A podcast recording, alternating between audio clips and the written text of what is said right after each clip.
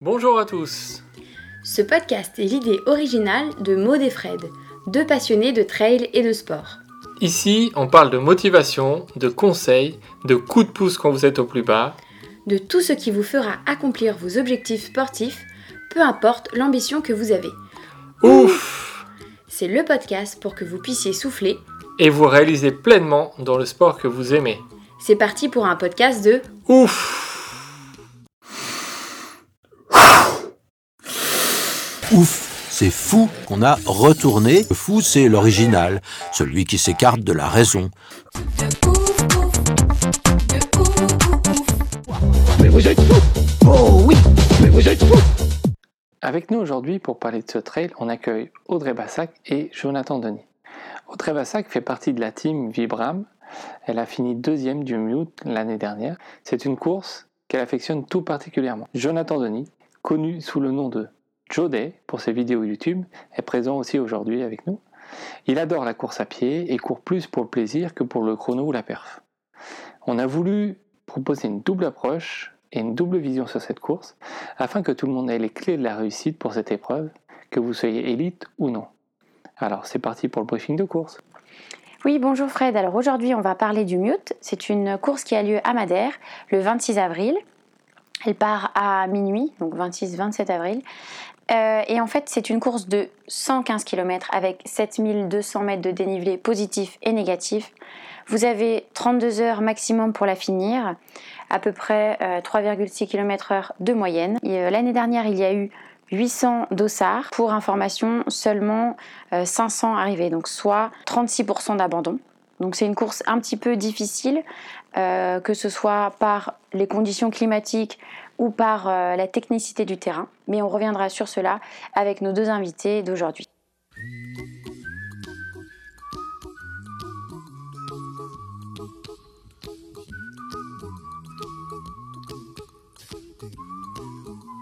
Bonjour Audrey, bonjour Jonathan. Merci d'avoir accepté de nous parler de votre expérience euh, sur le Mute.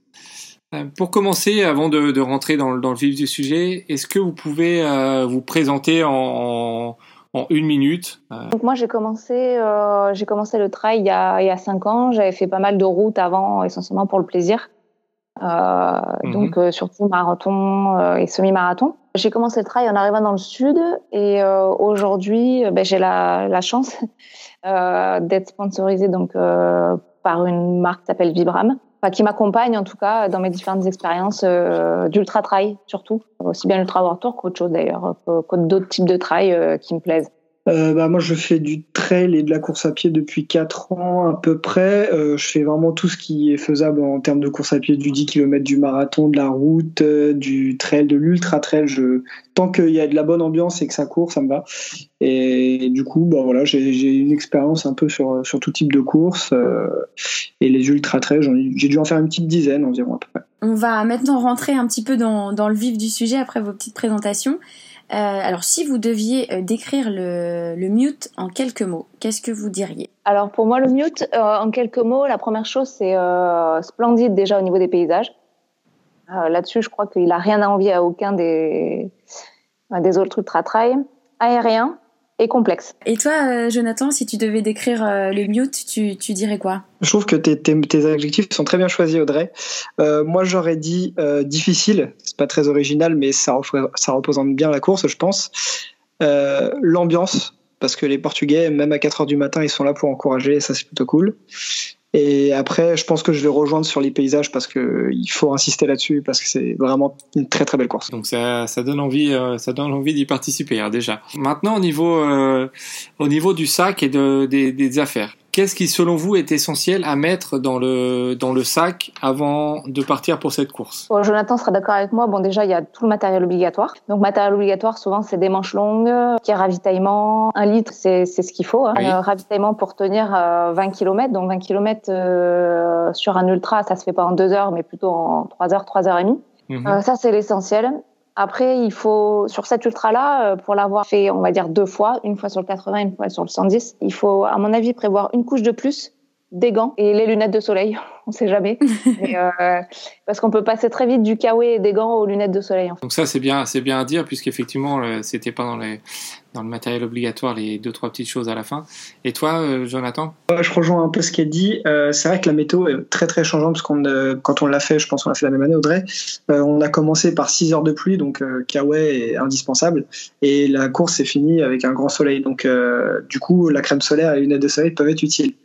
Euh, effectivement, il les, y a certains passages de ravito qui sont assez longs, donc euh, quand on est un peu plus lent euh, et que bah, pour faire 20 km, ça prend plus 4h30, euh, ouais, prévoir de l'eau et puis de quoi manger parce que ça peut être très long sinon entre chaque ravito. Quoi.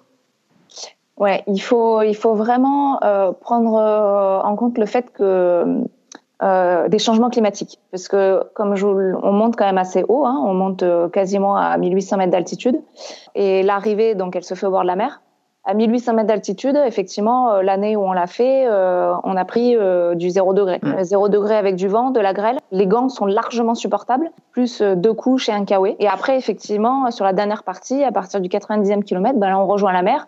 Et là, tout de suite, ben, on va enlever les couches. Mais il faut vraiment, voilà, c'est très important parce que à cause de ça, on, on peut s'arrêter au milieu, quoi. Je serais pas étonné avec la pluie et le froid qu'on a eu qu'il y a eu plusieurs hypothermies. Il a fait vraiment très très froid, donc vraiment à prendre en compte. Quelle est euh, la chose essentielle que vous, vous avez mis euh, dans votre sac euh, et que vous mettez peut-être à chaque fois euh, dans une course? Pour moi, c'est clair que c'est euh, en termes de... Bon, je pense que comme dans chaque ultra, mais bon, c'est toujours bien de le ressouligner encore. Il faut partir avec un peu de, de solide à manger, hein, parce que c'est pas comme sur un 20 km, on peut pas se contenter de gel. Il faut prendre vraiment du solide à manger avec soi. Et encore une fois, même dans n'importe quel ultra, mais surtout dans ce type d'ultra où on a des variations de température, ne pas hésiter à prendre une couche de plus et un kawaii, mais un vrai kawaii, c'est-à-dire pas un cougan, hein, quelque chose qui, qui tienne la pluie. Euh, voilà, pour moi, c'est l'essentiel. Je me balade toujours avec, euh, quelle que soit la course que je fais, en tout cas quand ça dépasse euh, les 80-90 km, toujours des couches supplémentaires, même s'ils nous disent, euh, prenez euh, dans le matériel obligatoire, ils nous disent que de prendre un cougan. Non, il faut prendre un kawaii étanche, ne pas hésiter à mettre une couche de plus et de quoi manger solide. Parce que quand on se retrouve 3h30, 4h tout seul dans la pampa, si on fait une hypoglycémie, ça peut être très compliqué pour la suite. Et toi, Jonathan, la chose essentielle que tu mets à chaque fois dans, dans un ultra, c'est quoi? C'est un kawaii? C'est à manger? Alors, moi, je rejoins ce qu'elle a dit, c'est hyper important. Euh, un truc que je prends toujours et qui fait pas partie du matériel obligatoire, mais qui m'a sauvé la vie plusieurs fois, c'est une power bank, des petites, batteries externes. Et notamment sur cette ultra, parce que euh, du coup, comme moi, j'ai passé deux nuits, la, le premier départ, puis après la nuit d'après, et donc j'ai changé ma batterie à la base de vie. Euh, sauf que ma deuxième batterie, j'ai dû oublier de la recharger ou il y a eu un faux contact, je sais pas. Bref, en tout cas, j'avais plus du tout de batterie. Et donc cette powerbank m'a permis de recharger ma frontale en courant et heureusement sinon bah j'aurais pas pu avancer et j'aurais peut-être dû abandonner quoi. Donc c'est le petit accessoire qui me sert toujours le téléphone comme il fait froid, la batterie se décharge plus vite, ce genre de choses. J'emmène toujours une petite powerbank avec moi. Ouais, c'est vrai que bah, c'est pas bon. Moi j'ai passé que de nuit hein, donc c'est vrai que c'est tout de suite c'est voilà. Tout est question aussi de enfin pas d'organisation mais quand on a la chance d'avoir quelqu'un, ça aussi ça joue énormément. Quand on a quelqu'un ah, la chance d'avoir quelqu'un qui nous suit euh, on peut se permettre de bah, d'avoir une lampe de secours euh, à certains ravitaux. Donc ça nous permet de changer ah oui. la lampe et de pas prendre la batterie. ça, voilà, c'est aussi la grosse différence. Hein, il faut le prendre en compte.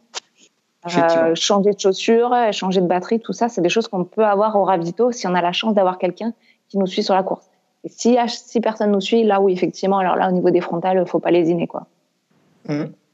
Donc toi, j'imagine, Jonathan, que il y avait personne pour t'assister sur sur la course. Euh, non, il y avait personne. Et puis ça a été un peu à l'arrache. Euh, la course commençait le vendredi à minuit, si je dis pas de bêtises. Et euh, je suis arrivé à 15h. Et la fin de course, pour moi, ça a été le dimanche vers 8h. Et je suis reparti à 10h du matin. Donc ça a été très, très intense. Et j'avais pas trop le droit à l'erreur. Quoi. Donc euh, non, personne qui me suivait. Et, et un peu à l'arrache. quoi. Le départ, comme tu le dis, euh, Jonathan, il se fait à minuit, le vendredi soir ou le samedi matin, tout dépend comment, comment on le voit. Ouais. comment, comment vous êtes sur cette ligne de départ? Comment vous vous sentez pour attaquer bah, cette course de 115 km le départ, c'est jamais trop le moment où t'es. Enfin, moi personnellement, je suis pas spécialement stressé au départ. J'ai plutôt envie de, rentrer dans la course et tout. C'est plus les jours d'avant qui sont stressants en général. Euh, donc le départ était classique, on va dire. J'étais juste vraiment très très content de, de pouvoir participer à cette course parce que bah, c'est quand même un très bel ultra. Euh, après, un, le dé, après le départ, il, pour moi, il n'a pas fallu beaucoup courir avant que ça me calme déjà, parce qu'on attaque avec une, bonne montée dès le début. Donc, euh, j'ai vite compris que ça allait pas être simple. Alors moi, l'année où je l'ai fait, c'est la course la plus longue que j'avais faite. J'en ai fait des un peu plus longues, mais euh, donc l'année dernière, c'était pour moi, c'était ma plus longue distance. Donc, j'étais vraiment euh, très inquiète, inquiète de savoir si j'allais pouvoir aller au bout, inquiète de pas mal de choses, de la météo aussi, puisqu'ils avaient annoncé du froid et je suis pas une spécialiste du froid. Et puis, c'est vrai que quand on, quand on nous attend un peu au tournant, pour ma part, il y a toujours un peu d'inquiétude de savoir est-ce que je me suis suffisamment entraînée? Est-ce que je vais être à la hauteur? Est-ce que je vais faire le temps voulu? C'est vrai que moi, sur les débuts d'ultra, je suis jamais très fière. Une fois que c'est parti, ça va. Donc, quand même beaucoup, beaucoup de questions, hein, que je pense, comme, comme la, plupart, la plupart des coureurs. Alors maintenant, le, le top départ est donné. Euh, c'est parti pour une course qui va durer au moins, euh, au moins 20 heures, voire, euh, voire plus pour ceux qui sont, qui sont derrière. pour vous, comment ça s'est passé les, les premiers kilomètres? Donc on voit qu'il y a sur le profil, une première petite bosse avant la, la, la première grande bosse. Comment ça s'est passé? Comment comment vous êtes parti? Comment sont les, les, chemins sur cette euh, sur ces euh, trois 4 premiers kilomètres? Bah le début, on longe un tout petit peu la mer, puis après tout de suite bah ça monte. Euh, c'est que de la route au début, jusqu'en haut de la première bosse, c'est que de la route. C'est très raide. La première partie se passe bien, je me souviens qu'après la descente, par contre, on basculait sur des chemins un peu plus en campagne, enfin pas campagne, mais il y avait des jardins autour et c'était du single. Du coup là, il y avait eu quelques embouteillages à cet endroit. Euh, au niveau placement, t'étais placé comment sur la ligne de départ? T'étais plutôt sur la fin T'étais au milieu T'étais étais où à peu près? Ah ouais, moi j'étais tout au fond. C'est quelque chose qu'il faut que j'essaie de changer parce que je pense que déjà que j'ai tendance à être lent et donc à arriver dans les queues de peloton. Alors si en plus je commence tout à la fin, je suppose que ça aide pas beaucoup. Donc c'est quelque chose que j'aimerais bien changer pour les prochaines courses. Mais euh, ouais, sur celle-ci j'étais quasiment tout au fond. Et donc tu dis ça bouchonne un petit peu au départ, quelques minutes ou, euh, ou ça passe assez vite? Ouais, c'est pas grand-chose. Non, non, j'ai vu bien pire comme Non, ça, ça bouchonne légèrement euh, quand on commence à attaquer la descente, parce qu'on passe sur une route. Euh, où deux voitures peuvent passer à un, un single quasiment. Donc euh, du coup, euh, le temps que le paquet de coureurs passe, euh, c'est, mais c'est pas dramatique, ça ralentit juste un peu. Quoi. Et donc toi Audrey, ces, ces 3-4 premiers kilomètres, comment, comment tu les as passés? Bah Moi plutôt bien, c'est vrai qu'en début de peloton, je rencontre très rarement des bouchons, oui, quel que soit l'ultra. Ouais. Euh, donc on a, la place, ça va même plutôt vite. On attaque vite effectivement en boss dans, ce, dans cet ultra. Moi ça me plaît. Euh, ça, va, ça va vite dans le technique et dans le raid. Donc euh, l'avantage de commencer comme ça, c'est que euh, on part pas à fond. Il fait qu'on se finalement on se grille pas tant que ça par rapport à d'autres ultras. On peut parler d'un UTMB ou, d'une course beaucoup plus roulante où les gens vont partir sur une allure soutenue sur un faux plat montant et ils vont se griller assez rapidement. Là, on passe en mode marche très très rapidement, ce qui fait qu'au final, euh, je pense qu'on s'épuise moins. Donc pour moi, c'est une, je trouve que c'est un bon parcours, c'est un profil de partir euh, directement en boss. Et après, du coup, cette petite euh, première bosse, on s'attaque au, au, gros de la première montée, c'est à peu près 1500 mètres de, dénivelé positif. Comment est-ce que vous, vous l'avez vécu?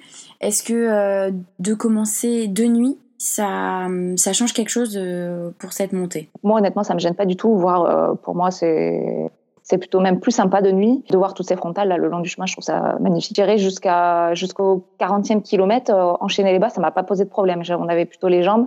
J'étais même plutôt en forme. À vrai dire, je les ai pas vus passer. Donc euh, c'est vrai que ces premières bosses là, elles me font pas grand chose sur les jambes. Bah, comme dit Audrey, je la rejoins. Je pense que c'est l'ultra où sur les premiers kilomètres j'ai été le plus lent de toute ma vie. Euh, déjà que je vais pas bien vite, mais alors sur celui-ci, c'est vrai que je crois que j'avais même pas 4 km heure de moyenne ou 4-5. Donc c'était vraiment très très lent. Euh, moi, le fait que ça soit de nuit, ça me pose pas de problème non plus. Euh, le seul truc que j'aime pas avec la nuit, c'est de louper des paysages. Sur cette partie du parcours, c'était pas très très important. Puis comme elle dit, avec les toutes les, les frontales, les petites lucioles et tout, c'est assez sympa. Euh, autant la, petite première montée qui, qui fait pourtant pas énorme en D+, hein, qui fait 400 D+, m'avait fait mal, mais elle m'a permis de me chauffer et du coup la deuxième montée est vraiment bien passée.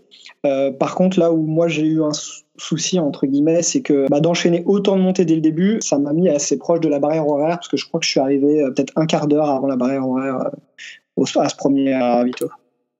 À, en haut de la, de la montée ou à la redescente? Ouais, en haut de la, en haut de la montée. La fanale, donc euh, la barrière horaire pour euh, nos auditeurs, c'est euh, c'est 3h15. Donc vous avez 3h15 pour faire à peu près 14 km depuis du coup Porto Moniz.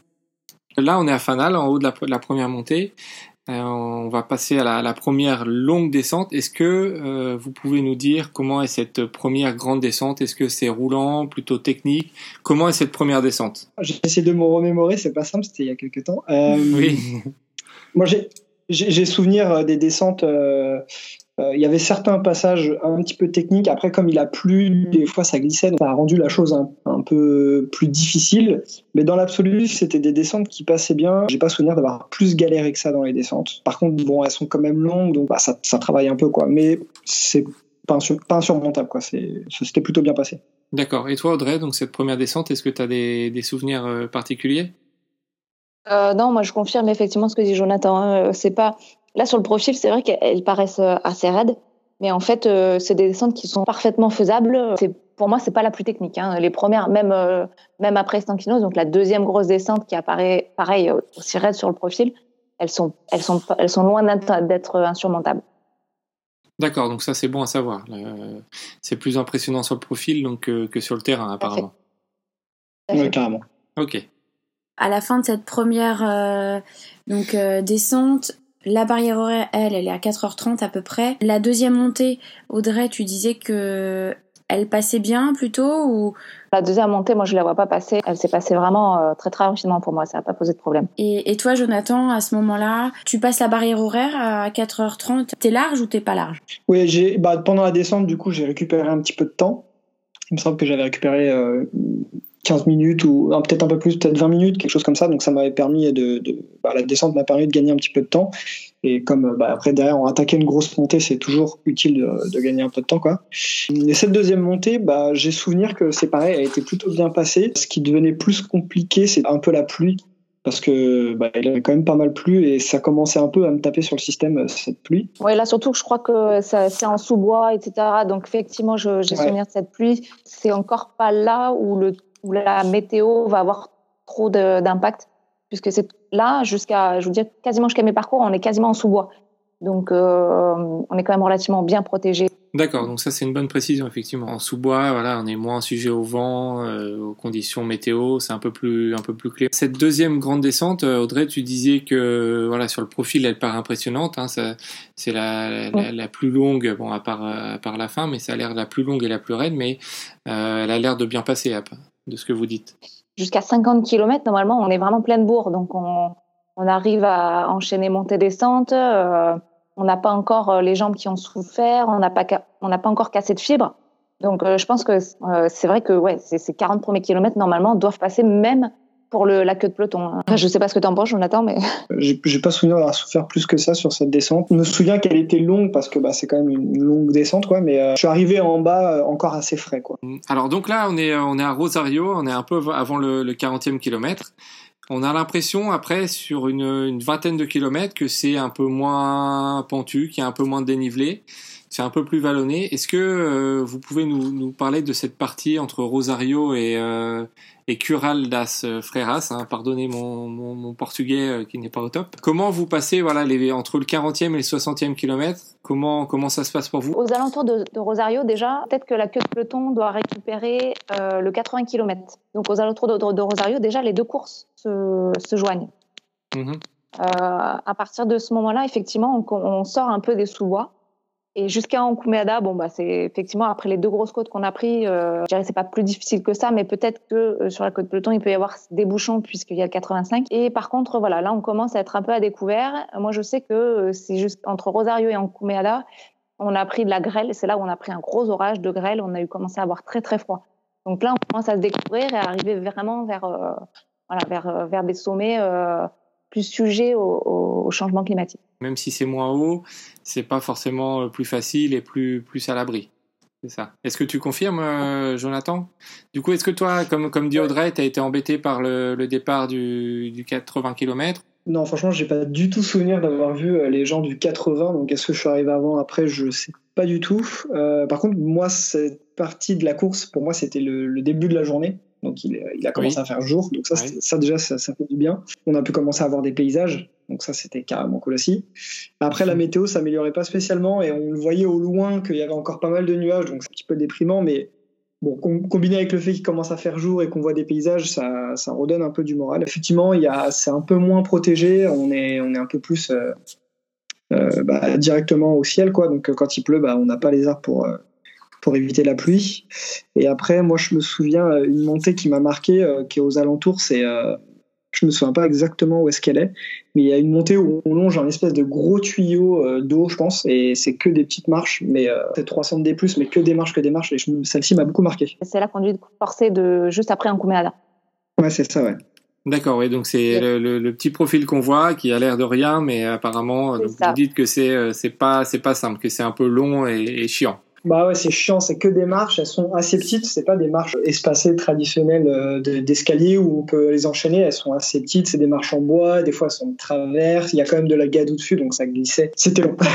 Juste après en Komada, il y, a cette espèce de conduite forcée qui est vraiment très raide, c'est un mur. Il n'y a, y a pas grand chose en des plus, mais euh, ça, à cet endroit, on va dire, de la course, euh, ça, ça en calme beaucoup, hein, nous, les élites y compris, enfin en tout cas moi y compris. Si pour ceux qui veulent se cantonner aux 85 km, effectivement, euh, cet endroit-là commence à être vraiment très sympa. Aussi bien sur le 110 que sur le 80, on commence à avoir de super paysages. Il faut vraiment le souligner parce qu'en fait, euh, je crois que Madère, on l'appelle la petite réunion, mais c'est pas pour rien, c'est juste splendide. Et à cet endroit-là, on commence à avoir des super paysages, vraiment. Et, et toi, Audrey, à ce moment-là, tu de la course, tu il était quelle heure? Tu le passes de nuit? Je l'ai Ouais, alors je suis arrivée en Kumada, il faisait encore nuit. Et j'ai commencé à voir le jour, je devais avoir à peine passé euh, euh, la conduite forcée. Je sais qu'en Kumada, je suis arrivée de nuit. Et après, deux heures plus tard, enfin une heure et demie plus tard, il faisait jour. Mais sur le 80, pour les gens qui passent par exemple sur le 80, parce qu'après on a tout le, chemin en commun, mhm. euh, là il fait jour hein, pour tout le monde. C'est là où on rentre vraiment dans le, ce qu'il y, a de plus beau à Madère. Une fois que vous avez passé donc cette partie plutôt vallonnée avec le, le, gros mur. Euh, vous arrivez du coup à Coral euh, das Freiras, aussi euh, très bonne prononciation en portugais. Il y a le plus haut sommet qui vous attend, donc Pico Ruvio, mhm. qui a 1760 mètres d'altitude. C'est le plus haut de la course. À ce moment-là, comment, quel temps il fait? Quand vous faites l'ascension et tout là-haut Et comment vous l'attaquez euh, cette montée? Notez déjà, euh, avant Coral das Frias, nous, en termes de météo, ça peut vite changer parce qu'il y a un petit pic qui est un peu moins que les autres, enfin qui est au pied au milieu de la course. Là, là on est vraiment sur les crêtes. Donc nous, on a pris vraiment du mauvais temps là où il y avait vraiment du brouillard. Moi, j'ai eu très froid à ce niveau. J'ai commencé déjà à avoir très froid à ce niveau-là. Après, il y a une grosse descente sur Coral das Frias et celle-là, par contre, elle peut vraiment commencer à, à casser de la fibre parce qu'on a fait quand même la moitié du chemin. Mhm. Il nous en reste encore la moitié. Donc là, on arrive, je pense, tout le monde un peu entamé. Le but, c'est d'arriver frais à Cural das Frias parce que c'est euh, la moitié de la course. Donc, il faut vraiment euh, arriver frais à cet endroit-là. Si déjà à cet endroit-là, on est, euh, on est cuit, le reste de la course, ça va être très, très compliqué. Il faut garder des jambes jusque-là, en prenant en compte le fait que ben, à partir du 40e, donc après ça dans Kumada, ça va être, ça va être un peu dur. Et il faut ne pas hésiter à prendre un quart d'heure, 20 minutes pour s'arrêter, un cours de las frias, manger, se changer si nécessaire. Moi, je sais qu'il y en a beaucoup qui se sont changés là parce qu'on a eu donc le mauvais temps. Parce qu'après, on attaque euh, la plus grosse côte du trail et les plus hauts pics. Et donc, euh, potentiellement les plus vantés et là où on va avoir le plus de changements météo. Et la descente juste avant euh, Coral das Freiras, elle est compliquée ou elle, est, elle se descend quand même euh, facilement? Bizarrement, elle est raide. Alors c'est vrai que pour quelqu'un qui est sur le 85 km, il va être encore plein de bourre, hein, parce que pour lui, il aura fait que 30 km. Pour nous, euh, pour un 110, ça commence à, ouais, tirer dans les jambes parce que c'est une descente raide de plus. Et là, on a la fibre, on, casse un peu de fibre. Cette descente, il faut faire attention. Il faut pas trop s'emballer pour prendre en compte le fait bah, que derrière on va remonter et que ça va être très très raide. Et toi, Jonathan, la descente avant Coural das Reyes ah, et euh, la remontée, comment tu comment tu la vis? Il est il est quelle heure toi à ce moment-là? euh, moi, si je me souviens bien, je crois qu'il va pas tarder à être aux alentours de midi euh, quand je vais arriver à la base de vie. La descente, je me sens qu'elle a été vraiment très très jolie parce qu'on n'est pas très très haut en termes d'altitude, mais on commençait déjà à avoir ce genre de paysage où on est sur un chemin d'un mètre de large et à gauche et à droite, c'est que du vide.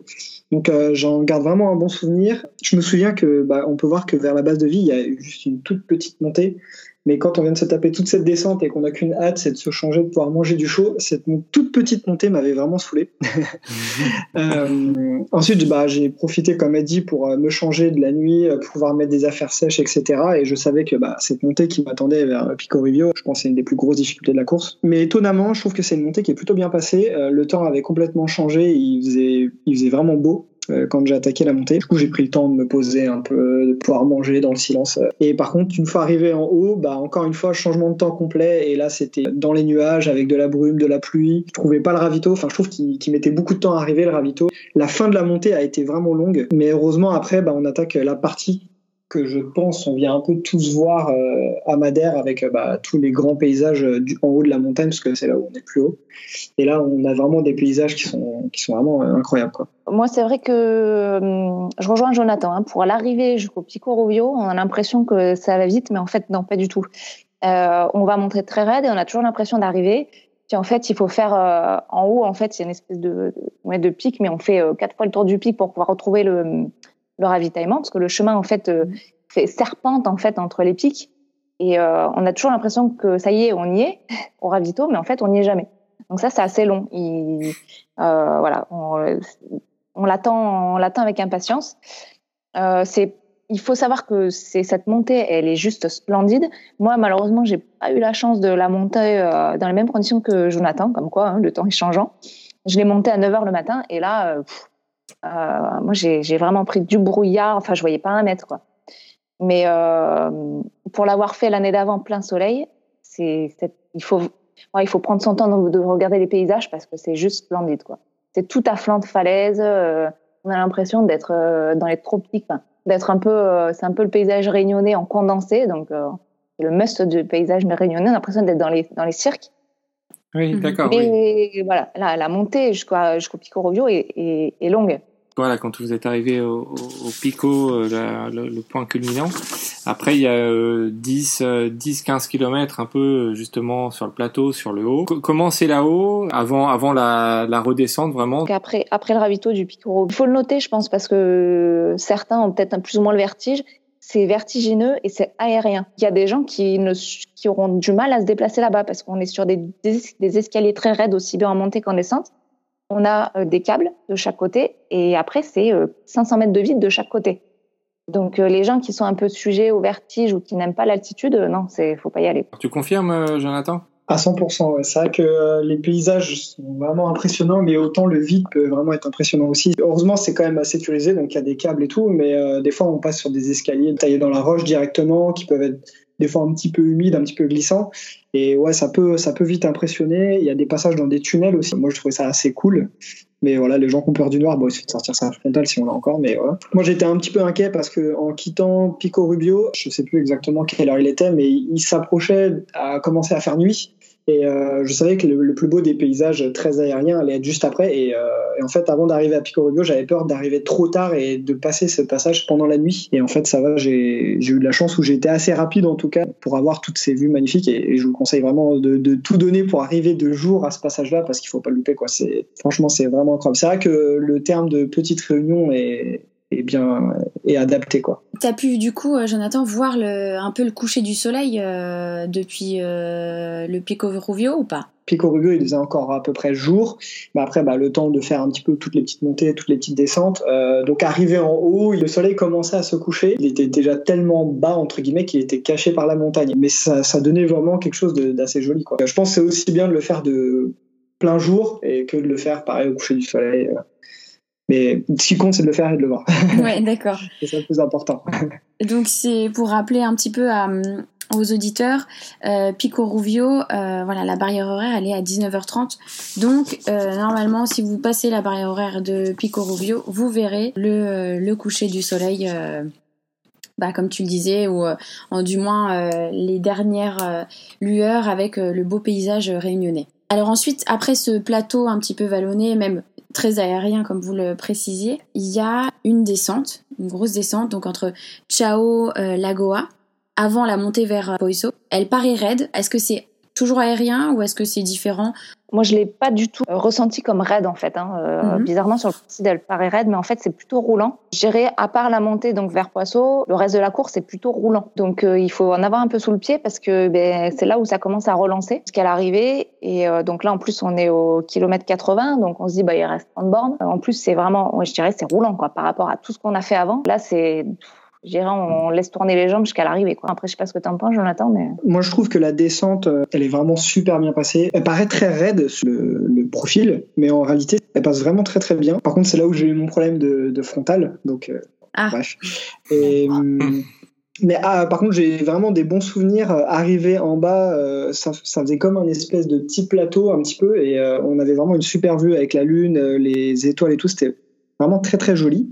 Et par contre, c'est là où il a recommencé à faire froid parce que on était, c'était complètement ouvert. Euh, donc du coup, on prenait le vent euh, comme pas possible et je m'étais bien bien caillé à ce moment-là, si je me souviens bien. ouais, je pense que là, là, on n'est plus du tout, c'est plus du tout du sous-bois. Euh, D'ailleurs, pas des sous-bois, on en a quasiment plus jusqu'à la fin. euh, donc euh, voilà, c'est Je crois explosé. qu'il y en a, il y en a un petit peu dans la montée euh, à Poisson, un tout À petit Poisson, peu, ouais. si je me souviens bien, ouais. Mais euh, c'est vrai qu'après, sinon, il y a, c'est quasi, ah, euh, ouais, non, il y a quasiment plus de, de sous-bois. ouais. D'accord, donc justement là, euh, on va y venir, on est euh, donc au 85e kilomètre. Euh, devant, euh, devant les coureurs se présente une- la, la dernière bosse, on va dire, sur le, sur le profil, la dernière euh, grosse bosse sur le profil, euh, la montée à, à comment elle se passe Comment elle se passe pour vous? Donc cette montée qui fait quand même euh, 700 mètres hein, de, de dénivelé. Est-ce que c'est technique? Est-ce que ça passe bien? Donc forcément, je pense qu'il y a la fatigue hein, pour tout le monde. Euh, elle a été très très bizarre cette montée parce que en fait au pied de la montée j'ai croisé un mec de l'organisation euh, qui me dit qu'en gros euh, jusqu'au prochain ravito il y a je sais plus je crois qu'il doit y avoir 4 km et il m'avait dit 500 de D+, quelque chose comme ça. Et j'avais genre une heure pour faire ça et dans mon état je m'étais dit ok impossible. Donc j'ai pas voulu abandonner. J'ai attaqué cette montée qui est pas spécialement technique mais je me souviens qu'il y avait des passages quand même assez raides. On va dire la moitié qui est très très raide. Et ensuite ça s'adoucit un petit peu.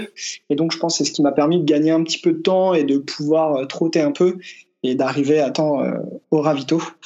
Donc, euh, pas une montée si difficile que ça, sauf peut-être la première partie, je pense. Et toi, Audrey, tu, tu confirmes? C'est vrai qu'il faut pas la, la prendre à la légère cette montée parce que euh, déjà bon au 80e euh, si on s'est un peu on va dire donné euh, dans la course elle est pas facile cette montée parce qu'il y a que 500 des plus enfin ou presque j'ai entre 5 et 7 mais c'est la dernière elle est plutôt très raide sur le début effectivement je dirais c'est comme un kilomètre vertical et après euh, et après en plus il faut relancer sur des chemins on va dire euh, un peu moins intéressants en faux plat montant donc euh, déjà on a commencé par un début de euh, enfin de kilomètre vertical. Et après, eh ben, il va falloir, après, il faut courir un peu parce que bon, marcher, on va trop doucement. Donc il faut commencer à courir sur du faux plat montant. C'est une montée qui est pas facile à, oui, qui est pas facile à gérer, ouais. Là, on voit sur le profil, ça commence à sentir bon. On se dit qu'il y a que de la descente sur le profil. Est-ce que c'est le cas ou il y a quand même des surprises euh, qui vous attendent euh, jusqu'à la fin dans la descente? Non, là, c'est, là, c'est roue libre jusqu'à, jusqu'à l'arrivée. Mhm. Euh, alors c'est vrai que bon, moi avoir j'avais déjà fait le 85, donc euh, je savais ce qui m'attendait. Ça court en fait tout le temps parce que ben, ça descend, donc euh, c'est vrai que ben, on se dit on va pas marcher, donc euh, ça court tout le temps. Il faut avoir encore un peu de jambes quand même pour pouvoir courir et pour pouvoir profiter en fait de cette descente et gagner du temps. À noter quand même que entre le 105e et le 115e, là on a du plat, on a 10 km de plat. 10 km de plat, c'est long. Euh, surtout quand on est fatigué, donc on alterne entre la marche et la course. On aimerait pouvoir courir, mais on peut pas. On a l'impression de courir à une allure euh, de récup. On est à 7 km heure, on comprend pas pourquoi. et euh, non, c'est long en fait. Hein. La descente encore ça va, mais euh, les, les 15 km de plat là, les derniers, c'est ils sont pas faciles parce que parce qu'on n'en voit pas le bout. On a envie d'arriver. C'est que du plat. Par contre, c'est magnifique. Bon, Jonathan, peut-être tu l'as fait de nuit du coup, mais euh, Ouais. là c'est euh, ça longe toutes les falaises de Madère avec une avec une falaise abrupte qui donne en fait sur l'océan. Donc là c'est Mhm. splendide, vraiment c'est magnifique. Ceux qui peuvent le faire de jour, aussi bien sur le 80 que sur le 115. Mais ouais, c'est il y a 10 les 15 km de plat, ils, sont difficiles quand même. Et Toi, euh, Jonathan, euh, du coup, euh, cette, euh, cette partie après Poiso, de, de descendre jusqu'à la fin, tu, tu, la, tu la gères comment? Bah là, euh, c'est vrai que quand on est en haut de cette montée, on sait que ça va pas être simple parce qu'on a les jambes qui sont vraiment en compote, mais c'est vrai que ça sent bon la fin quand même. J'ai souvenir de m'être un peu perdu dans la descente, d'avoir loupé un petit peu de balisage et d'avoir dû faire un peu demi-tour, donc ça, ça m'avait un peu saoulé. Euh, par contre, euh, alors certes, il faisait nuit quand moi j'ai fait toute cette partie-là, donc je pouvais pas voir les paysages. Après, l'organisation, ils ont quand même pensé au dernier, je pense, parce que donc on, pour reprendre ta description, ça faisait vraiment un chemin vraiment bord de falaise et en fait, ils avaient mis des guirlandes lumineuses, mais tout le long du chemin peut-être sur au moins 200 ou 300 mètres. Donc c'était vraiment super joli. Et après, je rejoins exactement ce que tu dis. Donc entre le 105 et le 115, il y a beaucoup de plats et euh, bah, je me suis endormi en marchant. Et c'est un mec de l'orga qui m'a réveillé. euh, donc euh, c'est vrai que cette partie-là, elle peut être vraiment vraiment longue parce que ouais, on peut plus courir, on est trop fatigué. Et donc on marche, mais c'est trop long. Ouais, pas à négliger, franchement. De nuit, les paysages, euh, bah, on voit pas grand-chose, mais quand on est sur cette partie un peu plate, on voit la, la ville d'arrivée au loin. Donc euh, c'est c'est assez sympa aussi, parce que du coup, on voit les lumières, on se dit, ok, l'arrivée est là-bas. go. Ouais, ça, ça remonte le moral un peu. C'est ça. On la voit, mais on l'atteint jamais, quoi. Ouais, c'est un peu ça aussi, ouais. Ouais, c'est qu'on la voit, mais euh, vu bon, il y a donc en fait euh, sur le 5 km, on va longer la falaise côté océan. Après, on passe euh, de l'autre côté. Donc là, on va longer en fait la falaise côté ville, côté terre en fait. Donc on voit cette ville au loin, mais euh, mais on l'atteint jamais parce que en fait, on suit ce qu'on appelle les levadas. Donc c'est des canaux euh, fabriqués par les hommes pour pouvoir euh, irriguer les cultures et les villages. Et on les suit, donc c'est super plat, mais on, on suit aussi le mouvement de la falaise. Donc euh, c'est pas du vol d'oiseau, quoi. Et euh, la falaise, ben, elle, elle rentre, elle ressort, etc. Donc c'est super long, quoi. Pour arriver jusqu'à la ville, c'est vraiment long. C'est à prendre en compte sur la fin. Euh, Il y, a, y a juste une petite chose dans la descente. Au niveau des, des barrières horaires, il y a le, le passage euh, entre Portela et, euh, et Larano. Donc c'est entre le, le centième et le 105e à peu, à- environ, où la barrière horaire elle est beaucoup plus large que qu'à d'autres moments. Est-ce qu'il y a un passage un peu technique? Est-ce qu'il y a quelque chose de particulier ici ou ça vous a pas marqué? Euh, Il y a la descente vers la falaise, peut-être, qui est très très raide. Là, il faut s'accrocher aux arbres. hein. Euh, Elle est très courte, il n'y a, pas grand-chose, mais elle est raide. Donc là, il faut s'accrocher aux arbres, ça glisse un peu. Ouais, c'est vrai que j'avais souvenir de ça. Moi, personnellement, les, les barrières horaires, je les ai un peu mal vécues sur cette course. Euh, parce qu'elles étaient assez bizarres en fait, euh, surtout quand on est en fin de peloton et qu'on joue parfois un peu avec. Parce que bah, des fois, euh, avant de partir de chaque ravito, c'est plutôt pas mal fait. Il y a écrit euh, quel est le prochain ravito et combien on doit faire de distance, des plus et des moins. Et en fait, on se rend vite compte que des fois, on a, euh, je sais pas, 4 heures pour faire un, un dénivelé et une distance donnée. Et qu'au ravito, bah, d'après, on va avoir 3 heures pour faire quasiment la même distance et le même dénivelé. Alors après, la technicité change, mais du coup, c'était hyper frustrant. Euh, bah, les barrières, en fait, étaient assez. Pas, elles sont pas aléatoires parce que je suppose qu'elles sont réfléchies, mais euh, des fois, ça donne des choses bizarres. Je partais d'un ravito avec une demi-heure d'avance et j'arrivais euh, à celui d'après, il me restait 5 minutes, et puis celui d'après, il me restait une demi-heure. C'était ultra variable et du coup, c'était assez relou, quoi. D'accord, donc c'est bien, c'est bien précisé. Voilà, pour tous ceux qui vont, euh, qui vont jouer euh, les barrières horaires, il y en a, il y en a quand même pas mal sur des, sur des ultras. Donc ça, c'est, c'est bien précisé. Euh, c'est pas parce que euh, t'es à 5 minutes euh, à un point donné d'une, de la barrière horaire que que c'est pas faisable euh, sur le, la barrière d'après. Voilà. Exactement. Et à, à contrario, tu peux avoir une demi-heure d'avance et au final te retrouver assez serré à celle d'après, quoi. Et euh, une petite précision aussi sur les barrières horaires qui peut être intéressant parce que c'est vraiment bien indiqué dans le règlement, mais il faut pas l'oublier parce que chaque course fonctionne un peu différemment. Euh, c'est que pour cette course, la barrière horaire indique euh, que vous devez repartir du ravito. C'est-à-dire que si la barrière horaire est à 8 heures du matin, à 8 heures, faut être parti, sinon vous êtes éliminé. C'est pas faut arriver avant 8 heures. Faut partir avant, en fait.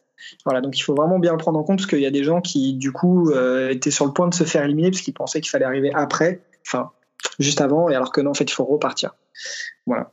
Et ils rigolent pas du tout avec ça. Si t'arrives et qu'il te reste que 5 minutes, t'as vraiment 5 minutes pour ton ravito, ils te laisse pas une minute de plus pour euh, prendre du fromage ou je sais pas quoi. C'est vraiment, faut repartir tout de suite. quoi. Euh, vous avez parlé de la, de la dernière partie qui est assez plate où il faut euh, savoir alterner course et marche. Et sur les deux derniers, on va dire deux trois derniers kilomètres, est-ce que c'est la même chose ou est-ce que euh, ça redescend? Là, là, on voit sur la fin, il y a un petit dénivelé euh, négatif.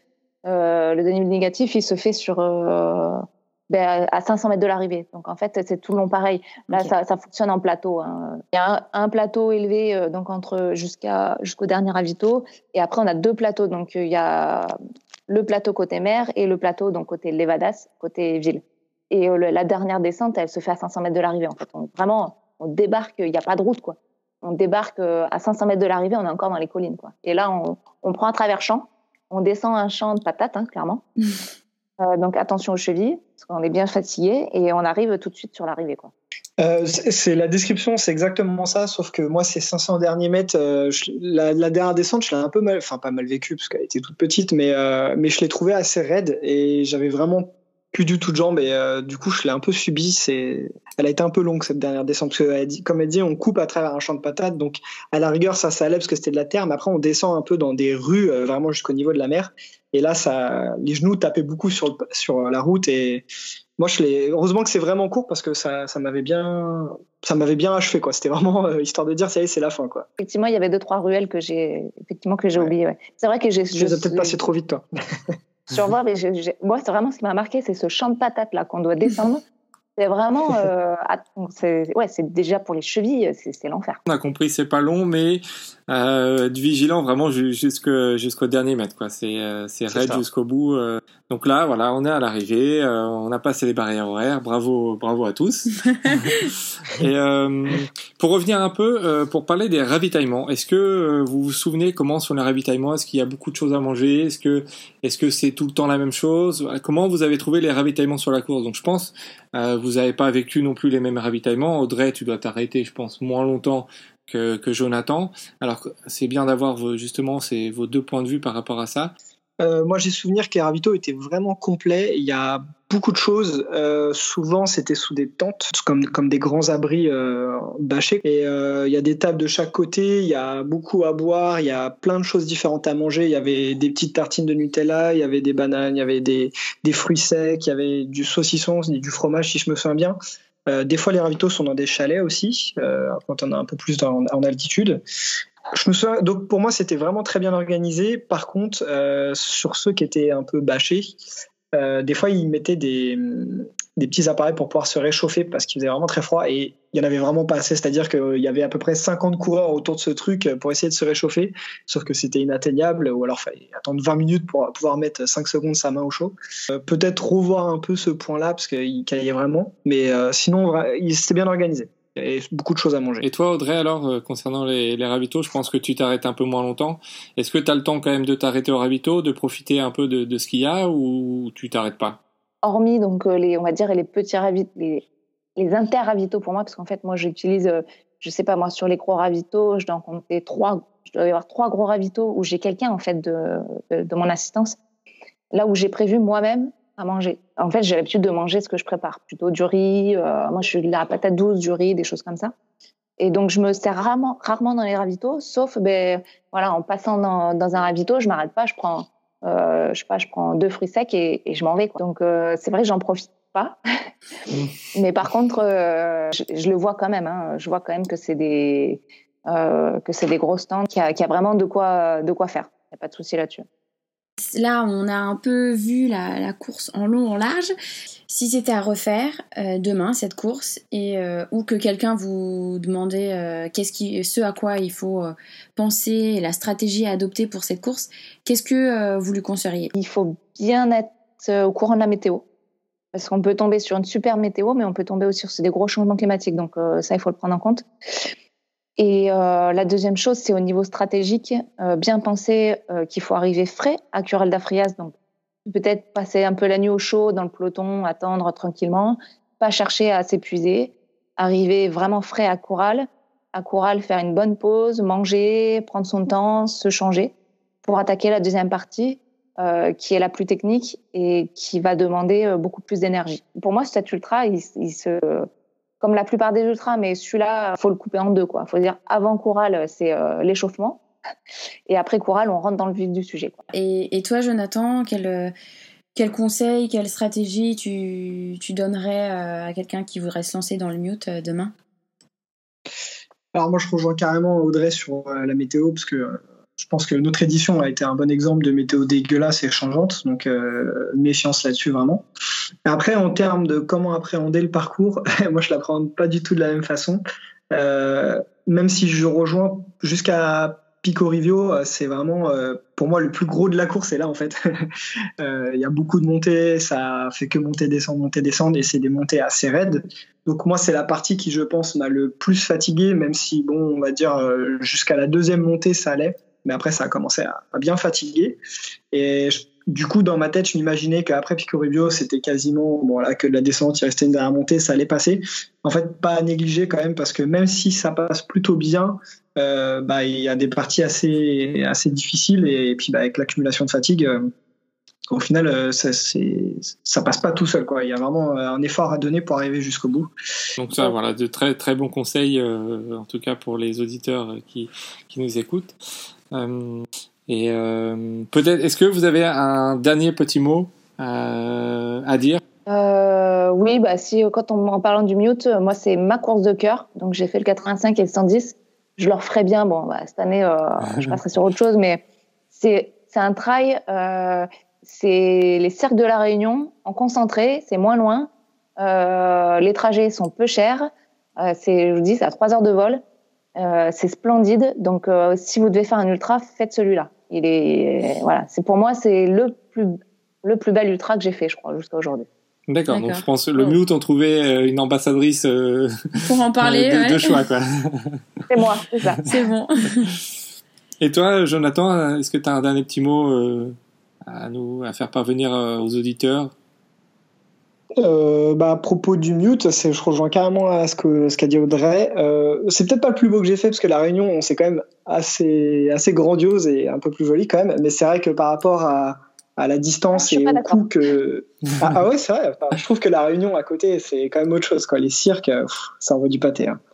Mhm. Euh, mais ouais, je trouve que le mute est pour le prix et puis euh, bah, la distance qu'il y a à faire, etc. Et même l'accessibilité, puisque ça reste euh, plus court que la diagonale, par exemple. c'est vraiment un, très très bel objectif et, une très très belle course. Et surtout, les Portugais, ils sont vraiment au top. comme on n'en a pas trop parlé, mais c'est vrai qu'ils encouragent vraiment beaucoup et il faut le souligner, je pense. Quoi tout au long de la course, tu disais, parce que euh, tu disais à 3 heures du matin, euh, comme dans la journée, ils sont là, c'est ça? Alors pas tout au long de la course parce qu'après quand on commence à monter un petit peu en haut de la montagne et tout, bah fatalement il y a beaucoup moins de monde. Euh, mais en tout cas sur tout le départ de la course et ouais jusqu'à au moins 4-5 heures du matin il y avait du monde et même après à l'arrivée qui était le dimanche matin vers 7 heures et quelques pour moi, bah il y avait quand même encore un tout petit peu de monde pour nous encourager les derniers etc. Donc c'est ça fait plaisir, quoi. C'est, cool. Mm. C'est vrai que ça fait plaisir. Toi, tu, tu l'as ressenti aussi, Audrey, euh, l'ambiance de la course? Euh, oui, bah de toute façon moi cette course, euh, j'y trouve pas d'inconvénient donc. non, mais, euh, moi en plus je suis, arrivée, je suis arrivée vers 18 h donc en plus c'était euh, vraiment, ouais il y avait il y avait du monde quoi. Il faisait, ça y est le soleil s'était élevé, tout le monde était dehors, il faisait bon, il faisait chaud et du coup il y avait vraiment du monde quoi sur l'esplanade d'arrivée qui donne du mer en plus, il y avait vraiment du monde. Et euh, oui, c'est vrai que si on compare à la Réunion, la Réunion, tout le monde, c'est splendide. Le Newt, l'avantage, c'est que c'est effectivement un peu plus court, un peu moins loin, et finalement, euh, on n'a pas les 20 km de route qu'il y a sur la Réunion, euh, voilà. Donc, c'est un très très bon compromis. C'est un bon compromis, exactement. Ok, parfait. Bon, bah, c'est un bon, un très bon mot pour, euh, pour terminer. Encore merci à, à vous deux d'avoir, euh, d'avoir bien voulu euh, parler de, de, cette course. À titre plus personnel, avant de, de, de nous quitter, pour les, pour les auditeurs, euh, on va vous demander un petit peu vos objectifs euh, de l'année à chacun. Ben, moi, je suis en train de, je vais commencer à préparer la Maxi Race, le, un, 80 km cette année. Je vais essayer de pas trop monter dans l'ultra trop vite. Et ensuite, euh, ce sera potentiellement au mois de juillet, soit le 90 du Mont Blanc, soit l'ultra di Corsica. Et après, euh, le, le, gros objectif de l'année, c'est la TDS, euh, donc euh, course de l'UTMB, qui normalement fait 120 km, mais cette année fait 145. oui, oui on, a, on, a, vu qu'ils avaient monté un petit peu pour le plaisir les kilomètres. Hein.